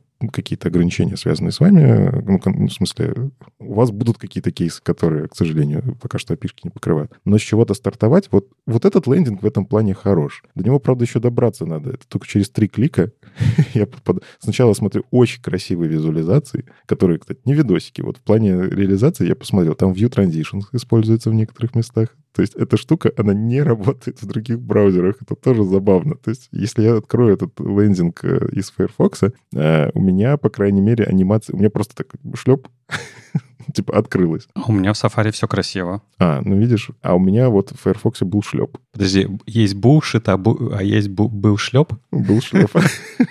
Я не, не, не раздебажил, что именно там не сработало. Вот. Э, возможно, это не View Transitions, а какая-то библиотека бахнулась. Но суть в том, что да, в арке все красивенько, все прыгает, так шлеп. Мне скроллить нравится.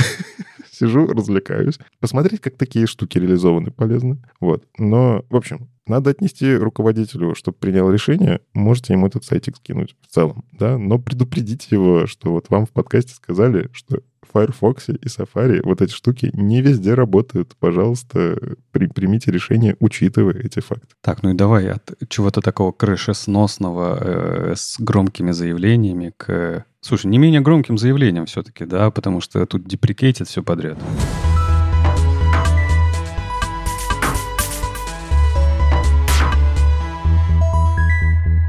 Не то чтобы новость, да, потому что это уже произошло какое-то время назад. Э, во-первых, э, у нас был... Кто всю эту движуху начал? По-моему, ESLint, да, сказал, что, ребята, мы создавались не для этого. Вот это вот ваше форматирование, автофиксинг э, каких-то, ну, форматирование, опять же, это не наша задача, это не наша битва, и мы не должны в ней участвовать. Поэтому они, там вот в версии 8.53, которая, когда она а, так она в начале ноября как раз была зарелижена, да, они задеприкетили 67 рулов, которые все, ребят, справляйтесь как-нибудь сами. Мы линтер, да, мы будем проверять качество вашего кода и так далее, и так далее, а не заниматься форматированием его. И то же самое ну, видимо, так знаете, знамя, да, поддержали ребята из Styleint, которые э, в 15 версии, когда она была зарелижена, сказали, что, ребята, тут это варнинге, мы будем деприкейтить а, тоже все, что связано с э, форматингом. И в 16 версии,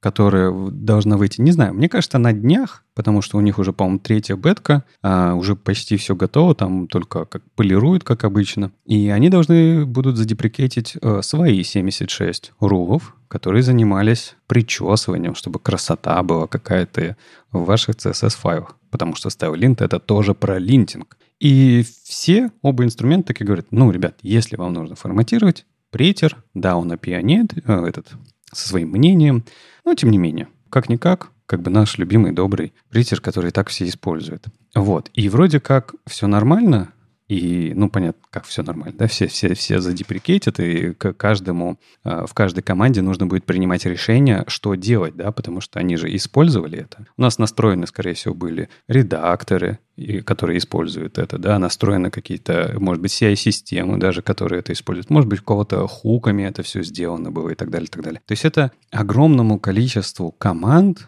которые не притером это делали. Нужно прям садиться, брать эту задачу в бэклог, ну, либо не обновляться, да, всегда есть такой, это, такой вариант.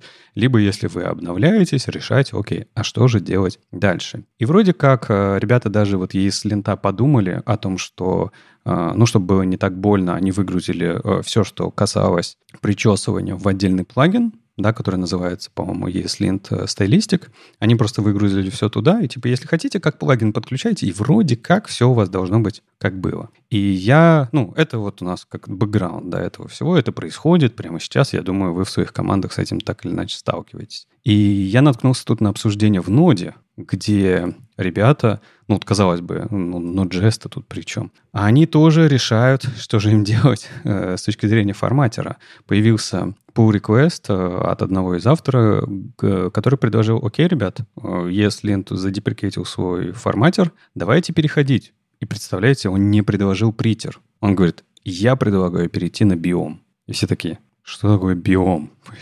Кто это? Почему мы переходим на какой-то биом?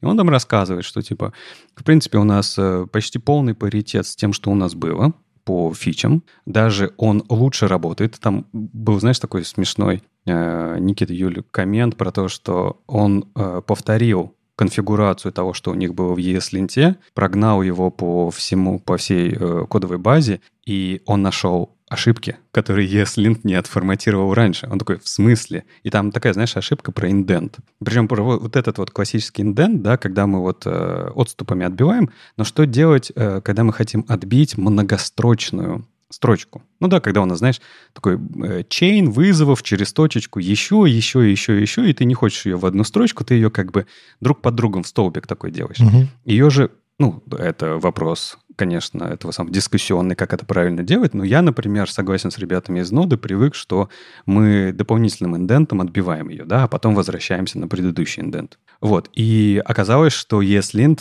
так почему-то в их кодовой базе не делал, биом, который прогнал, он нашел это все, поправил, и у них еще и огромный div после внедрения биома появляется в кодовой базе, ну, в гите, да, с которым еще нужно что-то делать и думать. Не очень понятно, какие ребята... Ну, там, обсуждение, во-первых, не закончилось. Они все еще думают, что, что им делать. Использовать ли им притер, использовать ли им а, отдельный плагин вот из ES-лента. Хотя с ним, как они говорят, что а, почему-то хоть и полностью перенесли все правила из ES-лента, но работает он не точно так же. И такой типа, почему? Ну, то есть тоже, видимо, надо разбираться. И ребята за биом топят в первую очередь по каким причинам? Во-первых, нет зависимости от Node.js. То есть биом работает без Node.js. Вам не нужно его устанавливать, вам не нужно устанавливать его в CI. Это, наверное, хорошо. Он очень быстрый. То есть на 15 тысяч файлов э, проекта Node.js ну, я не знаю, насколько это маркетинговый или не маркетинговый bullshit, да, Никит, но они говорят, за одну секунду прошелся. Угу. Ну, чувствуется, что да, где-то где должна быть какая-то ложь небольшая. А прошелся или поменял что-то? А, я не знаю, ну, написано «прошелся». Типа, сколько времени нужно было еще а, на изменения? Не знаю, возможно, это и включало изменения. Может быть, нет. Тут же непонятно, да, о чем люди говорят. Вот. Ну, есть еще какие-то преимущества, типа, там, я не знаю, ну да, про performance, то, что э, Biome — это на самом деле не только фиксер, форматер, он еще как бы это там несколько вместе с собой тулов несет, в том числе и линтинг, а, еще какие-то вещи, но, ты, но они все opt-in. То есть тебе нужно включить, чтобы они работали. То есть тут ты сам выбираешь. И они сейчас обсуждают, нормально ли переходить на инструмент, который не такой популярный в сообществе, потому что какие здесь консерны, что... А что делать, если вдруг поддержка биома пропадет? А что, если его перестанут развивать? Да, у Притер это он хорошая поддержка, его развивают уже давно и много. Это вроде стандартный инструмент.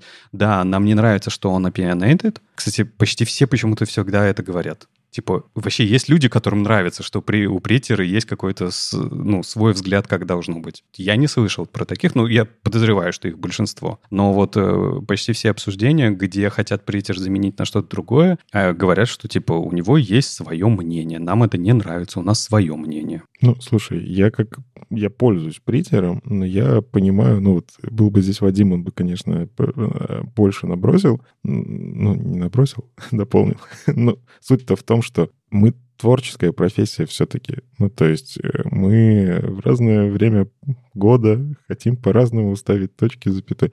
Тут э, скорее история про то, что в команде есть какие-то понятные договоренности. А, и э, решение, почему так, а не иначе, принимаются тоже командой. По крайней мере, у меня в работе было так.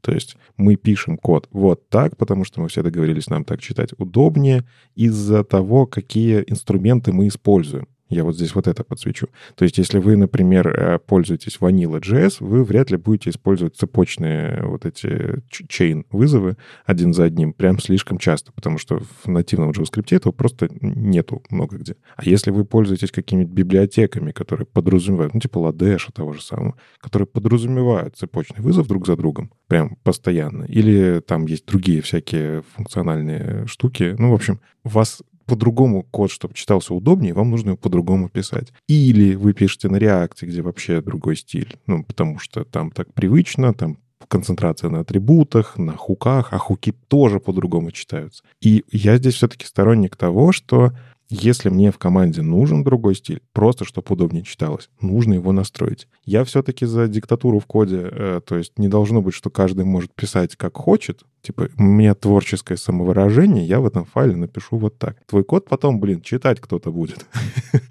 Твое творческое самовыражение, его еще поддерживать надо будет годами. Так ты такого человека всегда просто на прикомит хук сажаешь, и пускай он творчески выражается. Именно. То есть я хочу, чтобы была какая-то автоматика, чтобы в том числе решить проблему код-ревью.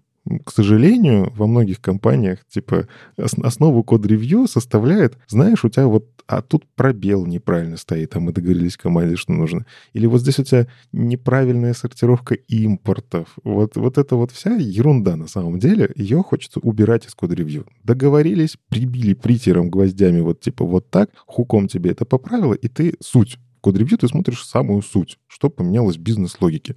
Еще есть способы там пробелы убрать из код-ревью, там GitHub позволяет пробельные символы, чтобы вообще их не было видно, этих изменений. Это вообще очень удобно. По-моему, это надо W равно 1, просто в урле. Вот вам лайфхак, если не знали. Вот. А здесь, ну, притер, он не даст тебе так сделать. Там есть пять вот этих опций, там попытаются их как-то расширять. Может стать неудобно. Вот что мне не нравится. Поэтому я понимаю, почему многие говорят про opinionated. Когда ты идешь за большинством, не факт, что большинство права в твоем случае. Иначе бы были универсальные решения. Все сидели бы на реакции. Да? Почему все не сидят на реакции? Наверное, потому что кому-то Angular решает их задачи, кому-то Vue решает их задачи лучше. Ну, типа, React же, все же на нем пишут. Хотя jQuery при этом все еще самая популярная библиотека в интернете. ну, потому что WordPress, здравствуйте. И вот здесь та же история. Мне грустно, что ESLint и StyleLint выпиливают эти штуки, потому что там очень много чего я в проектах использую. У меня есть шаблоны, в которых м, прям написано, вот эти строчки must, их нужно в любой проект вставить. Просто соглашается с тобой команда, не соглашается, твоя задача их убедить, что это правильно. И есть строчки, которые вот это обсудить. Ну, то есть в зависимости от стиля, в зависимости от того, какие технологии. Вот будем это подключать или нет. SCSS там или PostCSS или SAS или контейнер queries у тебя в проекте, вот, вот это давайте вот пообсуждаем. А сейчас мне обсуждать нечего. Нельзя будет что-то обсудить. Я просто притер подключаю. Не знаю. Наверное, вот я понимаю историю. Притер подключил, и обсуждений нет. Столько времени экономится. Просто, ребят, теперь пишем вот так. Но это же недовольство. Это же, ну, типа, кофе стал не на том молоке на кофепоинте, и еще и в коде запрещают мне тут творчески самовыражаться. Это на самом деле, вроде я сейчас стебусь, но я на самом деле не стебусь. Но это тоже важно. Вот этот комфорт при написании кода, он должен быть. Ну, еще на самом деле это вопрос сложность этого вопроса, да, выбора своего форматера и вообще то, что делает ESLint и StyleLint, а, деприкейте эти роллы. Одно дело в новом проекте. Ну, окей, ты поставил там, я не знаю, да, да даже если притер используешь, поставил, у, у тебя теперь новый я не знаю, стиль кодинга, все, ты новый человек, новый разработчик, все, окей, поехали. А на примере Node.js э, почти все их обсуждение сводится к тому, а что они будут делать с этим массивным change-сетом, который у них появится из ниоткуда,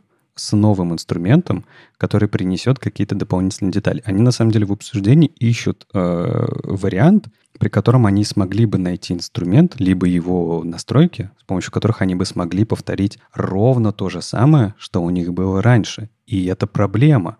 И они вот думают, окей, а как делать? Потому что вот этот change set — ну, то есть, возможно, кому-то он кажется не проблемой, но на 15 тысяч файлов, когда у тебя билдится в разных системах, когда тебе нужно это приносить, я не знаю, бэкпортить патчами куда-то в другие места, это вообще-то огромное, огромное количество работы, которое придется делать из-за просто, я не знаю, нового способа проставления white space. А у них же еще, знаете, это завязаны релиз-ноуты. Да. Очень много автоматики, которая вот это все выцепливает, и там просто огромный комит. Но я на самом деле, как когда с таким сталкиваюсь, ну, иногда все-таки нет-нет, да и перейдешь на притер в проект, все-таки не целиком весь проект сразу берешь и форматируешь, потому что реально в этом случае у тебя история комитов загрязняется. Ну, то есть ты не можешь быстро перейти блеймом, найти, кто это, кто это сделал.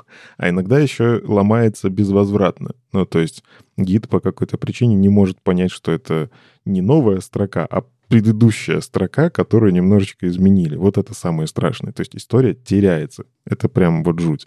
Так вот, э, в таких случаях часто делается, что э, ты пушишь просто с новыми форматерами. Когда ты пушишь, у тебя только на измененные файлы применяется форматер. И рано или поздно у тебя дойдет до того, что будет э, консистентно те файлы, которые ты трогаешь. Ну вот, а, а в ноде проблема-то вообще почему там такая проблема? У них же очень много релизов, которые выходят до сих пор, которые они поддерживают, где LTS. Я напомню вам, как э, эти LTS обновляются, когда багфиксы находятся. Это же все правится в основной ветке, на которой вы уже натравили новый форматер, например. И представьте, как сложно бэкпортить bugfix после вот этого форматера в ну, старую версию, которую вы поддерживаете, типа в отдельную ветку. Это просто человек должен сидеть, глазками разбирать гигантский changeset, чтобы понять, окей, а где же, где, где же мой баг-то пофиксился? И вместе с этим багом, получается, тебе нужно тащить и э, вот это вот обновление э, э, кодового стиля, который тебе принес новый форматер. Mm-hmm. И это на самом деле головная боль. То есть вот кажется, что это не проблема, но это головная боль. И вот ребята ищут решения, думают, как может быть. Ну, идеально, да, было бы принести новый инструмент, который просто все делает точно так же. Но почему-то у нас во фронтенде, в, в разработке каждый новый инструмент, который делает вроде все то же самое, но они все время дают разный результат. Вот надо было сразу на притере сидеть, вот все было бы хорошо. То есть тогда, когда они Node.js э, начали э, разрабатывать, да? То есть да. Ты, я напомню тебе притер, где, на чем работает. Я понимаю про что-то. Это шутка была. Но это, кстати, один из доводов, что если стартуете проект, просто прибейте гвоздями притером, если не собираетесь устанавливать никакие стили. Ну, типа, если вас стиль притера устраивает, все, зафиксируйте его договоритесь, что переходить никуда не будет, потому что, мне кажется, притер из-за своей утилитарности в этом месте, ну, то есть они четко говорят, мы форматер. Они не говорят, что мы линтер, мы фиксер. Четко маленькая функция, которую они, конечно, делают массивно по всем файлам сразу, но делают на самом деле неплохо. Все, разговоров про это нету. Прибейте его к CI и, не мучайтесь. Но для старых проектов притер это, это боль. Вот я, в принципе, сталкивался с таким, просто сейчас вот... У ноды, конечно, сильно сложнее все, но это одна из причин, почему я в старые проекты притер засунуть нормально не могу. Потому что, ну, все, история теряется, а для меня историчность каждой строчки кода важна. Мне иногда нужно найти, кто вообще эту фичу сделал пять лет назад и она там чуть ли не... Мы там сейчас сидим в нашей внутренней Аркадии, но когда из гита это переносили, там целые манипуляции были для того, чтобы историю из гита перенести во внутреннюю систему. Не просто так. Ну и да, я напомню, наверное, важный момент. Э, многие из вас, мне кажется, не так внимательно следят за тем, что происходит в инструментах, особенно которые в CI крутятся. Да, все задеприкейтится, есть линт, ставил линт, и, возможно, вам нужно обратить внимание на свои сборки, на свой CI, если вы этим пользовались, и не замечали варнинги, которые были до этого. Потому что мы же часто пропускаем варнинги, согласитесь, да? Когда NPM что-то делает, он ну, постоянно про что-то ругается. Разве вы всегда читаете это? Я думаю, не всегда кто-то точно пропускает. Ну вот, а сейчас выйдет версия, которая прям задеприкейтит, и у вас просто какая-то часть функции вашего билда, процесса пропадет. Надо внимательно посмотреть. Ну что, поговорим еще чуть-чуть немножко про красивое и одновременно разработческое.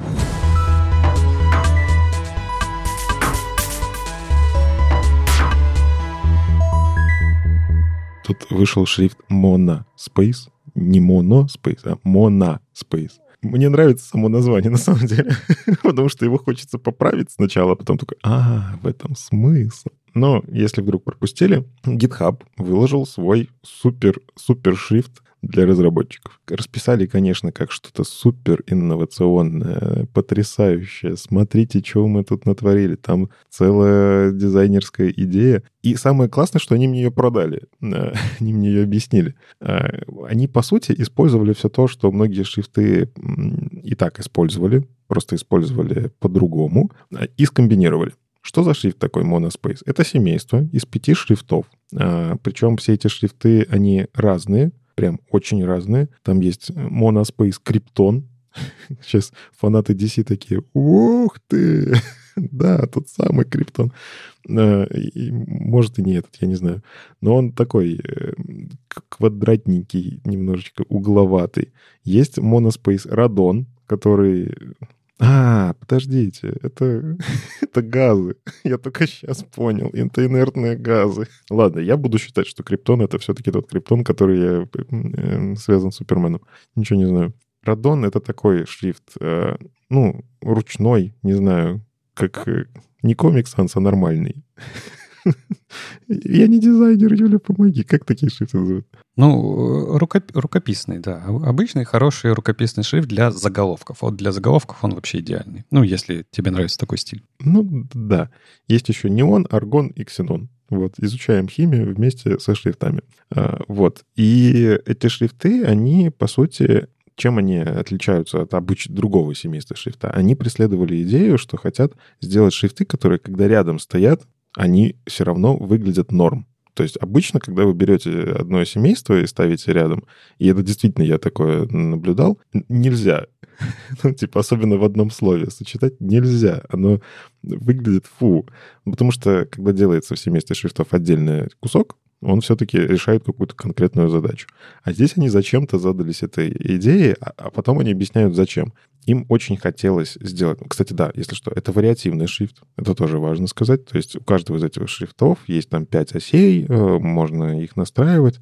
И у них есть еще там э, отдельная фича, про которую чуть-чуть попозже. Суть в том, что они хотели не то чтобы перепридумать, опять же, я видел уже, как такие некоторые шрифты это делают, но они, как, как мы читаем код. Например, GitHub — это что? Это огромное хранилище, где много кода на всевозможных языках. Им хотелось сделать что-то, чтобы помочь читать этот самый код. То есть э, комментарии, например, давайте будем рукописными шрифтами писать. Ну, это же комментарий. А конструкции языка, ну, вот выберите там неон, аргон, что-нибудь вот это. Ну, в общем, вы можете настроить, что какие-то конструкции, э, предусмотренные языком, э, вы выводите по-разному. Например, CSS угловатеньким, если очень хочется. И, например, CSS внутри JavaScript а мы же так иногда пишем, CSS and JS это называется, может выводиться по-другому. И вы визуально глазами будете вот за эти уголки цепляться. Идея прикольная, потому что ее я не видел хорошей реализации ни разу, поэтому ни разу себе это не устанавливал. Ну, то есть я, честно признаюсь, до сих пор сижу либо на Ферокод, потрясающее семейство от Никитонского, Никиты Прокопова, а, либо вот этот, который был от JetBrains моно, он тоже очень-очень хорош. То есть у меня там, на самом деле, в разных IDE-шках э, по-разному настроены. Угадайте, где у меня JetBrains. Догадайтесь, где же он установлен по умолчанию. Но меня он там устраивает, и все хорошо. Что интересно еще здесь? Помимо того, что эти шрифты сочетаются, они сделали такую фичу, э, как это, хилинг текстур. Э, то есть лечение, подхиливание. Подсвечивается интересная проблема, которой я тоже задумывался, и я понял вот после этого объяснения, чем мне визуально нравится этот шрифт Monospace. Когда делается моноширинный шрифт, меня всегда смущают буковки, которые Нету бодипозитива, простите, в этих ваших моноширинных шрифтах. Никакого уважения к тем, кому нужно больше пространства. Говорю как человек, который в самолетах со своими коленями прям страдаю. Вот, я, я высокий, если что. Так вот, э, буковка M, W, ну вот, им надо больше места, чем буковки I. Ну, очевидно же. Ну, I ну, может потерпеть. Э, и в большинстве моноширинных шрифтов, ну, это решается все-таки, ну, топорно у тебя есть коробочку, в которую тебе нужно запихнуть символ, а, и ты в эту коробочку просто M от края до края рисуешь, например, да, а I, он у тебя где-то посерединке. И там я знаю, что есть возможность хитро вывернуто настроить размер коробочки, то есть моноширинный шрифт становится не совсем моноширинным. Я, кстати, вот, не знаю, могу порекомендовать выпуск подлодки с как раз Никитонским, там их два было, про шрифты. Я вот послушал, прям много чего понял. Вот. Э, не знаю, если найду, может, даже ссылочку приложим, но, правда, вот найдите. Э, подлодка, шрифты э, Никиты Прокопов. Суть в том, что шрифты, их же реально там программировать можно. И программировать можно на основе контекста. То есть, если вы видите два шрифта рядом, вы можете их по-особому нарисовать. И вот, здравствуйте, лигатуры, которые так не любит Вадим, например, да? То есть вы видите там, не знаю, равно и больше, вы можете нарисовать стрелочку я вот, наверное, первый раз вижу, когда они настолько упоролись и завязались на то, что комбинации широких символов с неширокими, широкую на широкую клади, как говорится, э, они прям это, видимо, что-то на типа лигатурах сделали, но логика похожая. Они прям управляют тем, сколько пространства нужно каждому символу в моноширинном шрифте. То есть, по сути, он становится не моноширинным, но выглядит как моноширинный.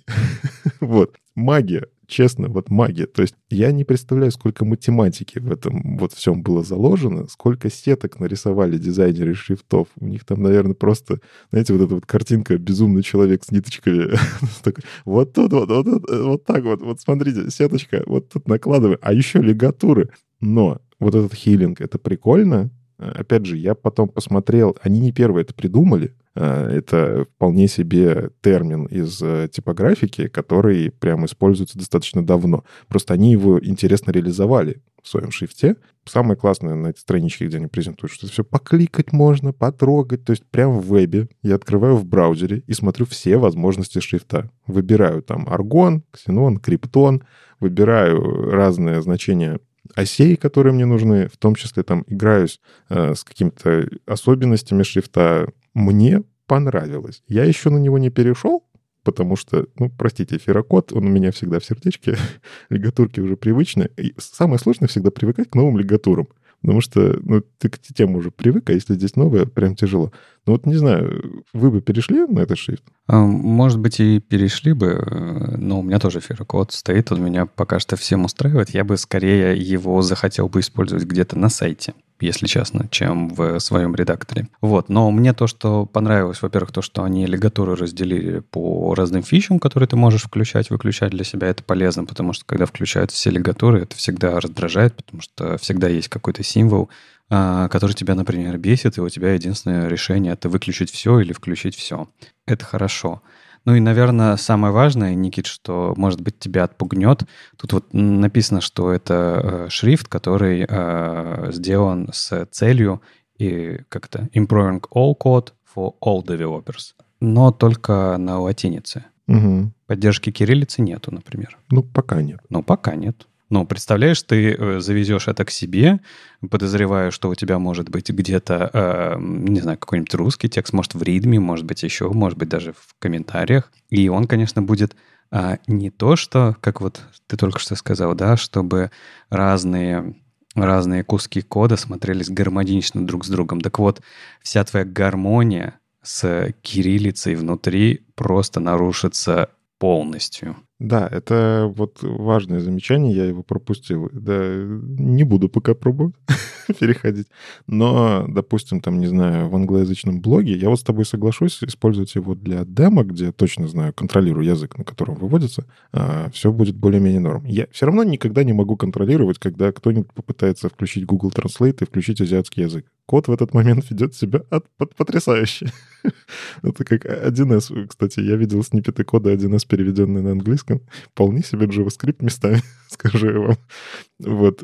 Ну, в общем, это очень сильно отпугнет, и я еще понимаю, что кириллицу да в целом втащить что-то не просто из латиницы, это ж прям ну, задачу. Я подписан на Рому Шанина из «Злых марсиан», который вот это прям э, постил, э, вот этот «Злых марсиан» шрифт, Э, несколько семейств. Сколько всего он сделал для того, чтобы добавить всякие восточнославянские символы хитро вывернутые, всякие, ну там вот то, что есть особая типографика, неевропейско принятая, ну и так далее. Буква «ща», здравствуйте. Вот вы сделали W, и вот вы сделали М. Ща я вам покажу. А хвостик куда вот, вот добавите? Э, ну и там другие всякие буквы с умляутами и прочим. Я понимаю проблему, но я считаю, что GitHub это доделает. Потому что, еще раз, они это делают для себя, они это делают, я так понимаю, что это будет просто в GitHub и Visual Studio Code а, интегрироваться. Microsoft все-таки это и то, и то. А в их кодовой базе русских символов хватает, э, белорусских тоже, кстати, ну, любых, в общем-то, символов хватает. И немецкий код бывает, э, который, читаешь, такой там, не знаю, шведские символы и прочие норвежские. Ну, то есть там там интересно это все читать иногда. Я такой код нахожу. Это не самые популярные пакеты, но он есть. И я думаю, они его доработают. Сейчас это скорее маркетинговая история, проверить, насколько это нужно, какие фичи нужны, во что вкладываться. Но надо, надо брать надо дорабатывать. Ну, но это же было запущено на вот э, этой на общей конференции, да, которую мы в прошлом выпуске обсуждали. А, поэтому то, что успели к этому сделать, показали. И на самом деле-то они взяли ну, большой объем задачи, да, латиницу запихнуть и сделать это красиво и хорошо, да, то есть я еще раз э, скажу, что в, где-то в блоге, в демках я бы с удовольствием использовал этот шрифт, в вебе, да, как раз, потому что у него, ну, и open фичи хорошо э, реализованы внутри, и вообще ты можешь вот прям дотюнить то, как выглядит, э, не знаю, демка или то, что ты хочешь показать, чтобы это выглядело красиво.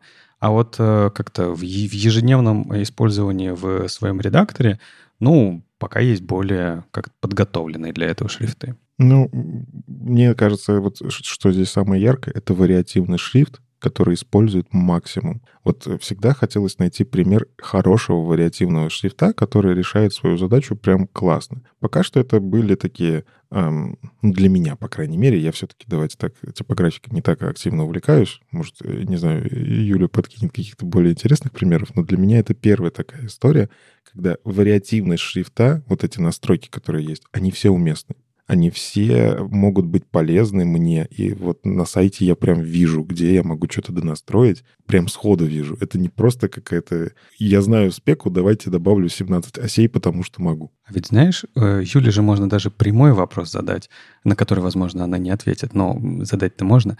Она же редактор пилит. И вот, Юль, тебе захотелось в свой редактор, который для веба в том числе, затащить этот шрифт? Ну, погоди, я уже месяца три как не пилю редактор, уже занимаюсь другими интерфейсами. Я не успеваю за тобой.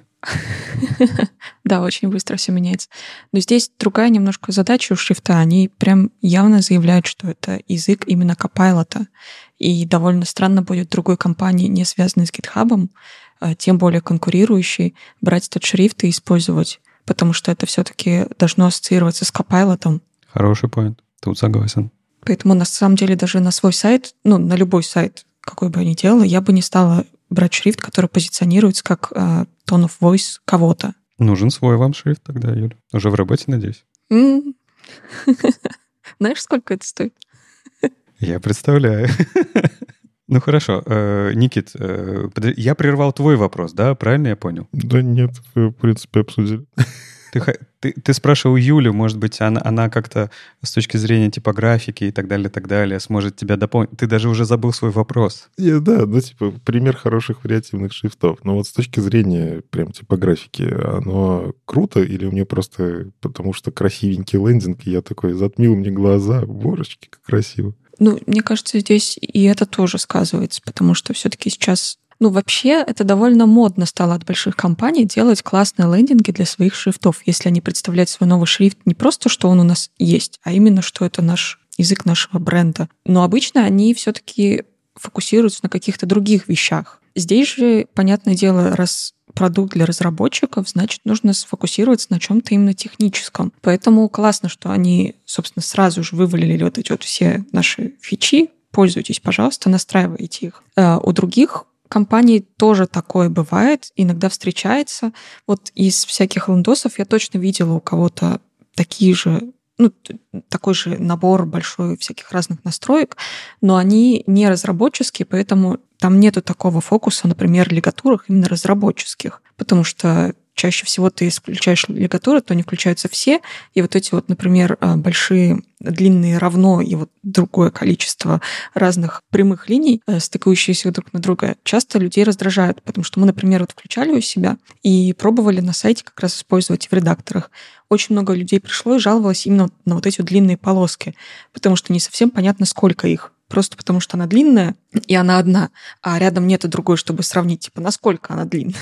Не совсем понятно, что имеется в виду. А здесь же можно настроить кучу всего разного, опять же, просто потому что это продукт для разработчиков в первую очередь, и для них больше всяких настроек нужно. Поэтому посоветовать что-то не могу, ну, что все не разработческое. Но тенденция классная, потому что шрифты теперь тоже научились понимать свою аудиторию и для кого они работают. Потому что раньше в основном это все-таки были какие-то э, всякие разные варианты, скорее для заголовков и каких-то других украшательств, которые должны были передать настроение. Ну, то есть они больше не функциональны, а именно про что-то такое, добавить какой-то странности к шрифту.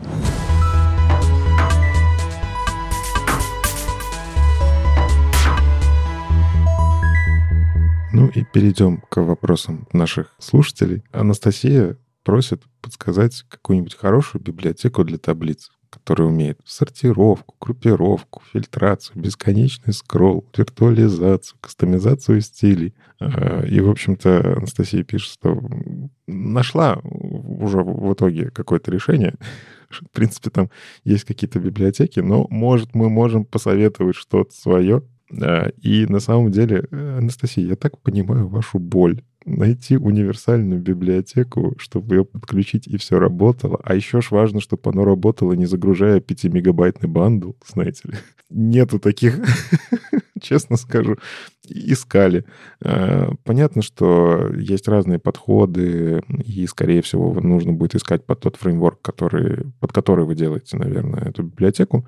Ну, то есть, если пользуетесь React, ну, есть там всякие React Table, по-моему, или как там оно называется. А, под Vue есть свои, потому что, чтобы получился бандл не слишком большой, нужно все-таки завязаться на фреймворк, которым вы работаете.